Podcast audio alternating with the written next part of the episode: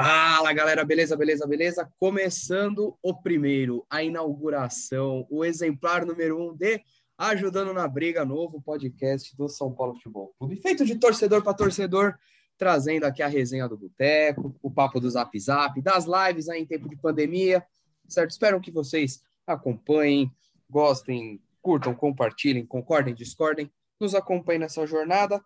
Eu sou Gabriel Casac e aqui eu vou passar a palavra para meus dois amigos, a começar com o dono do espaço, o proprietário, o patrão, Renato Nunes. Renatinho, temos um podcast. Pois é, temos um podcast.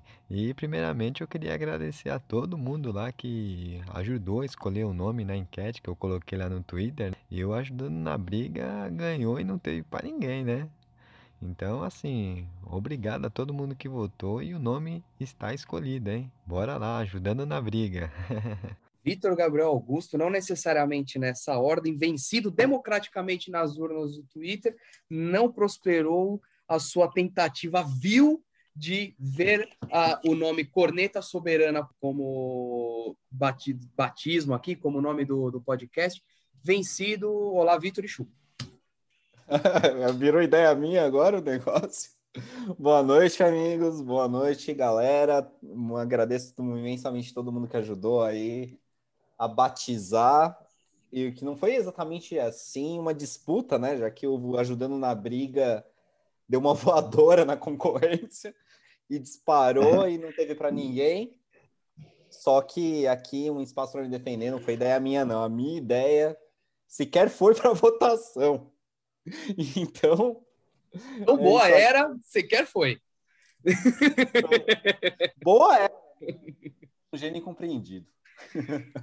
E bom, falando em ajudar na briga, a gente está aqui para discutir vários assuntos, ajudando o São Paulo na briga diária, hoje contra o rebaixamento. Afinal de contas, temos dois pontos em 15, desculpa, em, em 15 disputados. Quero culpados na minha mesa imediatamente. É com vocês. Bom, então já vou aqui defender o Crespo, hein? porque na minha opinião eu não acho que o Crespo tenha culpa ainda, eu não consigo culpar o Crespo. Eu acho que se a gente for apontar culpado, culpados são os desfalques, né? Um, esse time no Paulista mostrou, né, a capacidade que tem. Os desfalques é, estão sendo muito sentidos, né? Se a gente parar para pensar, a gente está sem o Luan, a gente está sem o Daniel Alves, tá, estamos sem o Benítez sem o Arboleda e agora também, né, incrível que pareça, sem o Luciano. Enfim, difícil culpar um técnico diante de tantos desfalques e diante de um, de um time que mostrou ser competitivo recentemente no Paulistão. Né? Então, todos esses jogadores, na minha opinião, fazem falta, então os, o culpado mesmo são os desfalques. Proibido xingar o Crespo ainda, hein? Ó, o, Crespo, o, Crespo colocou o Reinaldo na zaga. É tudo que eu tenho a iniciar a minha colocação. Crespo colocou então, o Reinaldo mas... na zaga. Eu, eu mas Reinaldo palavras para digerir cara. isso. Né? Mas Reinaldo na zaga contra Chapecoense funcionou. São Paulo jogou bem o primeiro tempo. É, o, gol foi na, o gol foi em cima dele, né? Ele ficou panguando a ah, bola mas... rebatida do Lisieiro e o cara subiu nas costas dele. Ah, Super mas ali, cara, aquele toque do Lisieiro matou todo mundo. O que eu tenho, o que eu tenho a falar é, contra a Chapecoense, a gente dominou o primeiro tempo, tava ali em cima dela, dava com a impressão que ia ser goleada, e a arbitragem resolveu o elenco. Agora, hoje, hoje fica um pouco mais difícil defender o Crespo, porque a ideia que ele foi para campo contra o Santos não funcionou. É, o time não jogou o primeiro tempo não jogou direito o segundo tempo também, deu uma melhorada, mas também piorar ia ser difícil. Mas acho que ainda não é momento de começar a botar o Crespo na frigideira, não. Os desfalques, como o Renato falou, fazem muita falta. E aí, cara, eu acho que não dá para a gente tirar, para a gente tirar do que vem acontecendo com São Paulo nesse começo de brasileiro, a culpa da diretoria. Porque hoje um problema foi o nosso meio de campo não conseguia marcar. Contra a Chapecoense, se a gente tivesse um volantão, talvez a gente tivesse saído com a vitória, tivesse conseguido segurar um a 0 ali com um cara a menos. Então, cara, a gente, como eu, a gente já discutiu no, no outro podcast, a gente não, a gente tem um problema na zaga hum, que se, se aumentou extremamente aí com a lesão do Miranda.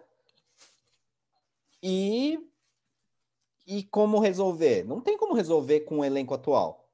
Tem que fazer essas experiências aí, Reinaldo na zaga, etc e tal. Então dá para jogar toda essa culpa no Crespo? Não, não dá.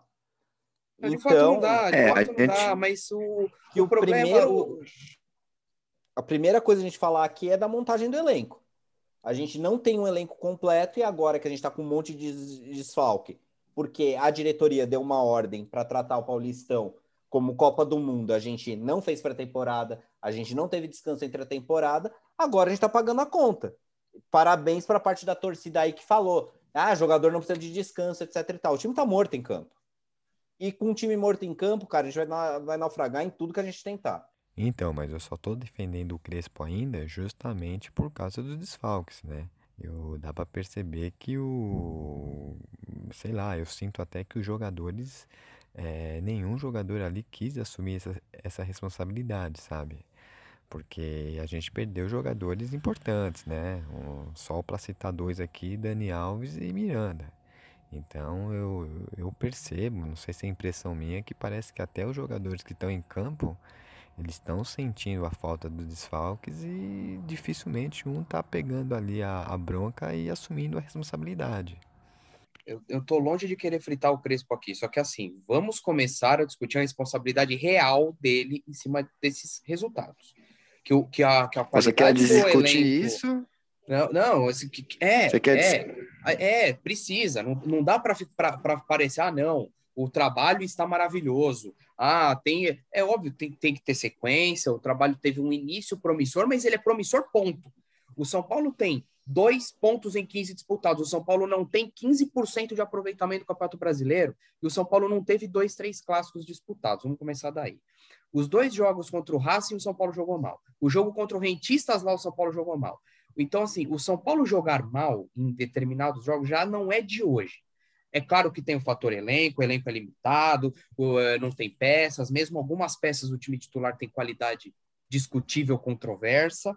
Estou olhando para você, senhor Pablo, né? E por aí vai. Mas, enfim, é... o Crespo é responsável por isso, sim, em criar alternativas, em, em criar outros meios do time jogar.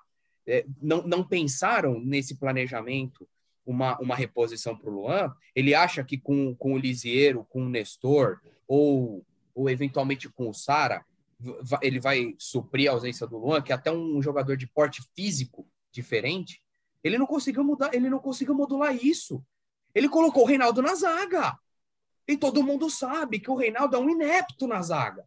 Entende? É revoltante. Você vê o Reinaldo numa linha de três. Ah, não, mas não, não tinha o que fazer. Põe uma linha de quatro, muda o jeito de, do, do time jogar, não sei sabe? Ele, a, a, comissão técnica é de uma milha. Não, a gente não está aqui para aplaudir uma comissão de uma milha. Ah, então, ah o jogo com o Fluminense é porque era ressaca mas, cara, do Paulista. O jogo do, da Chape era arbitragem.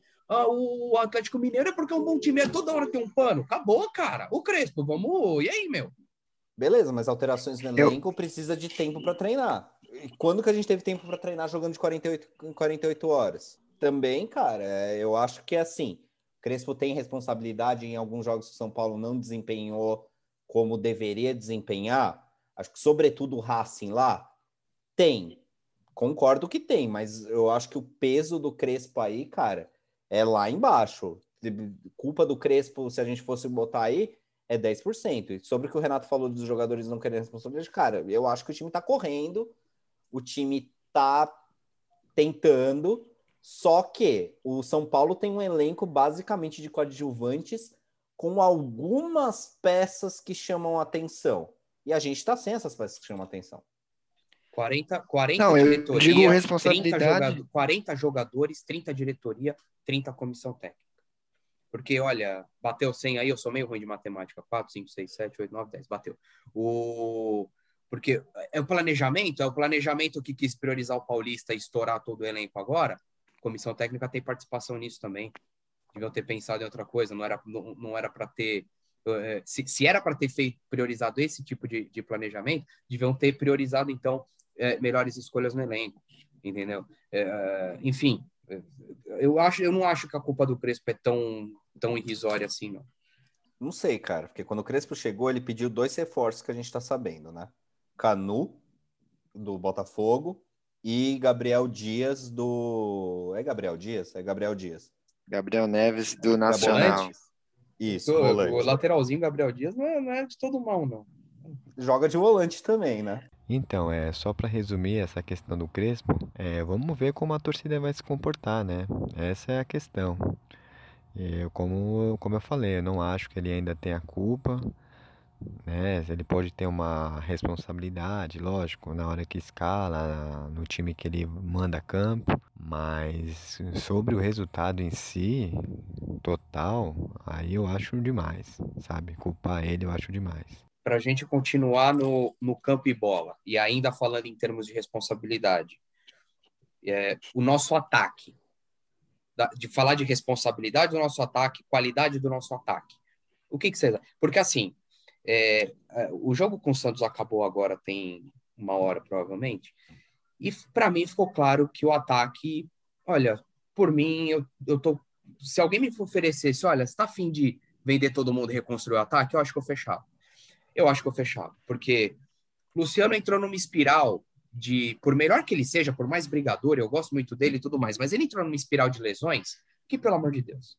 O Éder, para cada jogo bom e gol que faz, faz três, três quatro jogos é, sumidos, sem contar as lesões. Pablo nem se fala. Rojas, eu, enfim, eu não vou nem comentar que esse, esse cidadão me tirou do sério é, no- no- nas últimas semanas. Galeano é um moleque, eu tô até disposto a ter algu- alguma boa vontade, mas enfim. E, e quem que sobra? Everton Felipe? É, Boa vontade Quem do que é o- é tipo dois jogos, tá? Só É, pra vocês então, saberem é. de quem vem a ideia de colocar o podcast como, sober... como corneta. É, quem, mais, quem mais no ataque? Os quatro principais estão aí, tipo, e aí? Então, tudo bem, a gente até pode falar do ataque, mas é, vamos colocar duas questões aqui. O- as bolas não chegam nos atacantes, né? A gente está falando aqui de quatro jogadores, né? O Éder, o Luciano, o João Rojas e o Pablo, quando jogam, é, as bolas não, não estão chegando neles. Então eu também estou até nessa dificuldade de, de questionar o ataque, né? Porque a gente vê o meio-campo, é, tirando o Benítez quando tem jogado, é, dificilmente a bola consegue chegar facilmente para qualquer atacante do São Paulo. É, reconheço, né? Eu, eu reconheço, como você falou, a gente parece que a gente não tem um, um- um- E não tem mesmo, né? Essa é a verdade. A gente não tem jogadores matadores, né? Aquele Luiz Fabiano, aquele, aquele cara que vai decidir o jogo, independentemente do, do momento, né? A gente não tem mesmo esse finalizador, ele, esse matador. Mas a questão é essa também, né? Antes de, antes de falar do, dos atacantes. A gente tem que falar do, do meio campo, que essas bolas não chegam para eles. Né? Você parece que pode escalar qualquer um ali que, que as bolas eh, não são recebidas. Então é, é uma questão também da gente tratar, né? Essa falta de opção é real mesmo no ataque ou as bolas não têm chegado para eles? É uma questão, é um questionamento. Então eu ainda também eh, eh, estou pegando leve nessa questão dos atacantes. Eu não estou condenando, eh, não estou condenando todos ainda. Não são os meus preferidos, de fato. Não vejo eles os meus os, os atacantes preferidos do São Paulo, mas eh, a bola não chegar para eles é, é- é questionável também. Mas de qualquer jeito, o Kazak falou que o Éder, a cada jogo bom que ele entrega, ele tem uns três sumidos, tá? Eu não sei nem se o Éder jogou tudo isso pra gente analisar, cara. Concordo que esse negócio de nunca entrar em forma tá começando a ficar chato, né, meu?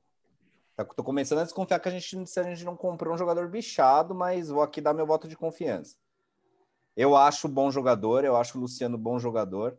Pablo, cara, é, tá muito óbvio já que a gente pagou muito caro no Pablo. Só que o problema é, o Pablo tá aí, eu acho que o Pablo ainda pode ser útil. Até porque, cara, no marasmo de centroavante que o Brasil tá, eu acho que o Pablo, esse Pablo aí que a gente conhece, ia ser titular, ia ser titular tipo do sei lá, G8 para baixo no Eu acho muito interessante esse conceito Pablo titular. Eu acho muito interessante, porque ele não serve como nove titular, porque ele não é o cara do, ele não é o matador, ele não é o cara que vai fazer o gol quando precisa, ele não é o cara da bola difícil, da bola decisiva. Mas ele também não serve como arma do segundo tempo, porque ele também não é o cara que vai mudar o jogo. Ele também não serve como uma arma para cavar uma falta, para segurar uma bola. Então eu acho muito interessante esse conceito de Pablo um jogador útil no elenco. Eu acho muito interessante. Acho que o Pablo é um jogador é útil no elenco para jogos menos complicados que você vai criar mais chances de gol, cara. Tipo Mas eu acho que o Renato tá. eu acho que, por exemplo, eu acho que o Renato tá coberto de razão quando você pensa que, ó, a gente nas últimas duas rodadas enfrentou a Chapecoense, tá tomando um monte de gol de todo mundo, apesar de ter um técnico retranqueiro, tem uma linha defensiva muito frágil. No segundo tempo, a gente conseguiu criar uma, uma chance de gol contra eles. Duas, porque teve a bola na trave do Gabriel Sara. É... E o Pablo perdeu. O Pablo devia ter marcado aquele gol? Concordo, devia ter matado aquele gol. Alguém que joga com a 9 de São Paulo devia ter feito aquele gol. Só que é o Pablo. E a gente pagou caro num jogador que não é tudo isso. Agora, e aí a gente isso, com certeza. Foi enfrentar, foi enfrentar o Santos do Diniz. O Diniz é um técnico conhecido por ter defesas frágeis. E a gente não criou oportunidade de gol. Diniz, então, é mesmo um problema só do nosso ataque ou é um problema de criação? Eu acho que é um problema de criação, cara. E principalmente um problema de criação porque todo mundo tem que defender porque a gente não tem alguém para centralizar a marcação ali no meio de campo. E jogar sem alguém marcando no meio de campo, sem um poder alto de marcação no meio de campo, é complicado. O Lisieiro, que é segundo volante, jogando de primeiro volante, a gente fica exposto. E foi, e foi ali que saiu o gol da Chapecoense, que a gente empatou. Quem descuida na marcação para o cara chegar para fazer o cruzamento é o Lisieiro, que depois está correndo atrás. Porque não é exatamente a característica do Lisieiro ficar na marcação o tempo inteiro. Então, é, de novo, a gente volta, não quero estar tá sendo repetitivo aqui, mas a gente volta para o negócio. Elenco foi mal montado, a gente tem deficiências de peças ali que a gente não consegue jogar sem elas. O Luan não é craque, é um ótimo coadjuvante, etc e tal. Mas hoje é a peça mais insubstituível de São Paulo. E esse é o absurdo. Então, e aí, concordando um pouco com o Casac, eu acho que aí dá para ter uma responsabilidade do Crespo, porque é muito óbvio esse problema no meio de campo, e até hoje ele não olhou para o banco e viu alguém que sabe fazer a posição, a posição, fez essa posição muito tempo na base, para jogar ali, cara.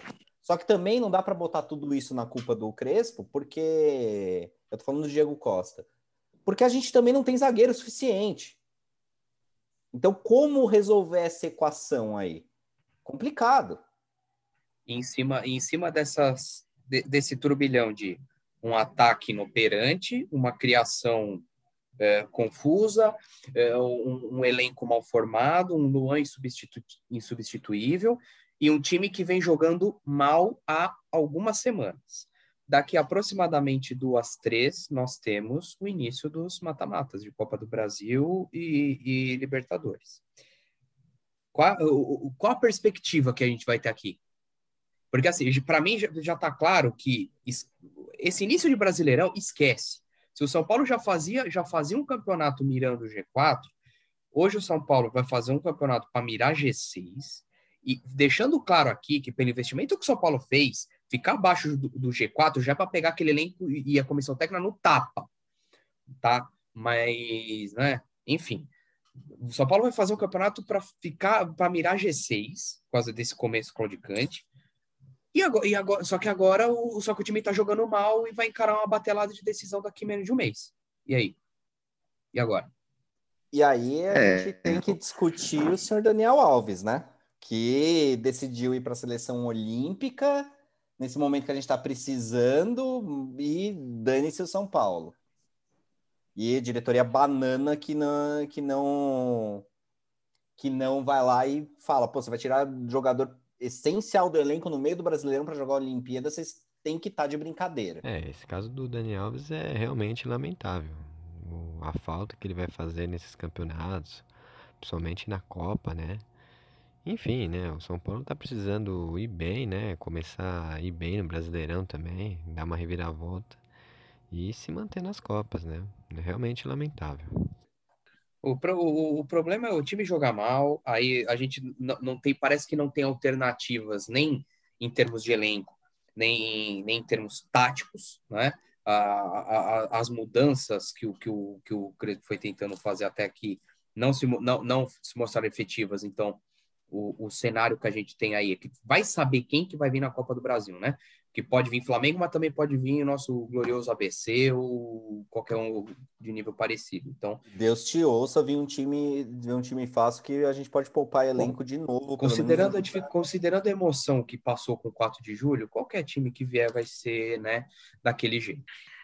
Para ser sincero, eu, eu tô falando que o São Paulo vai brigar por, por G4 G6, mas a minha opinião sincera é que o São Paulo vai fazer com esse, com esse início, o, São, o, o, tudo indica que o São Paulo vai fazer desempenho de meio de tabela, certo? E, e vai jogar a vida nas Copas, né? Com Daniel Alves sem Daniel Alves, com diretoria banana ou não, com elenco, com elenco frágil ou não, com, com Crespo fazendo dinizício ou não, é, a, a, a, tônica da temporada vai ser essa. E assim, então, a, quanto antes fizer 45 pontos, melhor, pelo amor de Deus. Então, eu concordo com você que, assim, com esse início de, de brasileiro, uma eventual briga por título, apesar de estar tá todo mundo dizendo que esse brasileiro vai ser mais disputado que o anterior, etc e tal, é, eu duvido que a gente vai conseguir, até porque a gente tem um time cansado e a gente vai ter que rodar. Então, para mim, ó, na próxima rodada contra o Cuiabá, já descansava o time para a gente se preocupar com o que importa, que é o clássico contra o Corinthians, para não perder moral às vésperas de uma de, de jogos decisivos, de jogos decisivos que a gente ainda vai estar desfalcado. Depois do Cuiabá, assim, o jogo de domingo é Ceará. Só, mas o jogo do Corinthians está perto, mas tem Ceará antes. Só, Sim, Ceará fora. Para falar dos jogos Inclusive, da semana. Que é uma viagem gigantesca, etc e tal. Então, ó, reserva para esses dois jogos, seja o que Deus quiser. E aí se concentra contra o Corinthians e, velho, joga e vamos jogar o que a gente pode nas Copas para conseguir um bom resultado na Copa Libertadores e tentar levantar essa Copa do Brasil aí, que eu acho que é onde a gente tem mais chance de conseguir um título que importe nessa temporada, que importe o suficiente nessa temporada. E, cara, com esse início de brasileiro, não adianta a gente ficar dando murro, ponta de faca em parede. É um começo muito ruim e a gente precisa do time inteiro para as Copas e também para tentar ficar ali no G6. Esse time precisa descansar. Isso tá muito na cara. Até porque nos últimos quatro jogos, cada jogo a gente perde dois contundidos, um contundido pelo menos. E tá sendo em peças importantíssimas. Perdemos o Miranda. Hoje, com certeza, perdemos o Luciano por três semanas. Talvez arriscando um jogo de Copa. Então, é, vai ter que ser isso. Passar aperto, algum aperto no brasileiro. O nosso time reserva Vamos ver até tem condições de jogar com o meio da tabela para baixo. Pelo não, amor não de tem, Deus. não tem, não tem. Nosso, nosso time reserva não conseguiu fazer frente por rentistas. Nosso time reserva, que a gente botava tanta fé, que, que no papel até um time que você fala, ah, nossa, um time reserva bem respeitável, ah, você vê ele aí na Série B, não sei o quê, é um time ruim de Série A. Não, não, é, é um time ruim. O nosso time reserva é um time ruim, como um outro qualquer. Cheio de moleque, ah, cheio de jogar, defeitos, cheio, cheio de. É um time ruim. É, o time não responde, é um time ruim. Não, mas assim, tem que contratar também. Tá pipocando aí alguma, alguns boatos, alguns rumores essa semana, que aí são rumores bons que o São Paulo tá de olho no mercado e vendo o que o time de fato precisa. O que o time precisa, cara, é um reserva para a esquerda da zaga. O Palmeiras não quis aquele zagueiro lá que não é tudo isso também, não, não vi nada demais nele, mas não compromete, que o tal do Alain Pereur lá. E falando Meu, nisso. Tem que pegar. E falando Maicon nisso... quer voltar? Aceitamos também, lógico. Não vai pagar uma milha para o Maicon voltar, né? E, e, falando nisso, até pelo adiantado da hora, já, já indo para os nossos trabalhos finais, você levantou a bola do Michael, nosso intrépido proprietário do, do, do podcast Renato. Tem aí alguma coisa do, do Michael, Renatinho? O que, que, que, que, que você sondou aí sobre o Michael God of Isaac? Então, uma fonte me garantiu que os empresários do Michael já estão tentando um contato diretamente com São Paulo, viu? O Michael não esconde isso, né? Ele é explícito, né? A vontade dele de voltar ao São Paulo mas tudo indica que essa semana a gente já possa ter alguma novidade sobre uma possível volta do, do Michael no São Paulo. É, lembrando que recentemente o São Paulo teve algumas conversas né, com, com o Michael e seu próprio empresário, e não aconteceu justamente porque o Michael ainda estava com algumas pendências lá, né, com, com o clube que ele estava atuando.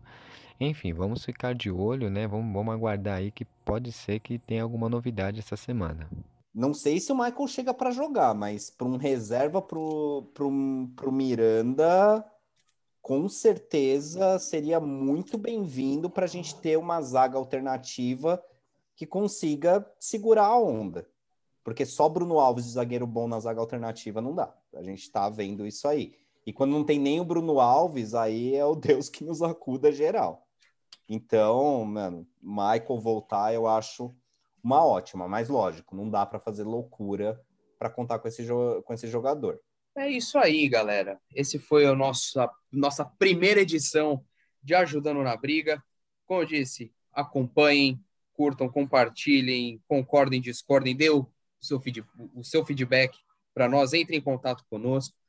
É, Siga-nos no Twitter, é, vamos lá, Renatinho, manda, manda do blog aí, arroba blog Renato Nunes, é isso mesmo? Isso, só escrever blog Renato Nunes, eu tô sempre comentando, sempre, sempre dando meus pitacos lá, e em breve com mais informações aí. Se eu tiver mais novidades do Michael, com certeza eu estarei escrevendo lá. Vitor, o seu ainda é arroba viúva do Caleri? Não, ainda não. Nem eu acho o Caleri um pouco subestimado, para falar a real. Subestimado? Mas... Eu também acho ele subestimado. Ele é um grande centroavante. É, mas na Europa não virou nada, né? Que bom, azar da Europa. Você é, então, é, é arroba, arroba Victor underline Galgusto. Galgusto. Exatamente. Mandem lá, tô sempre por lá comentando, debatendo São Paulo.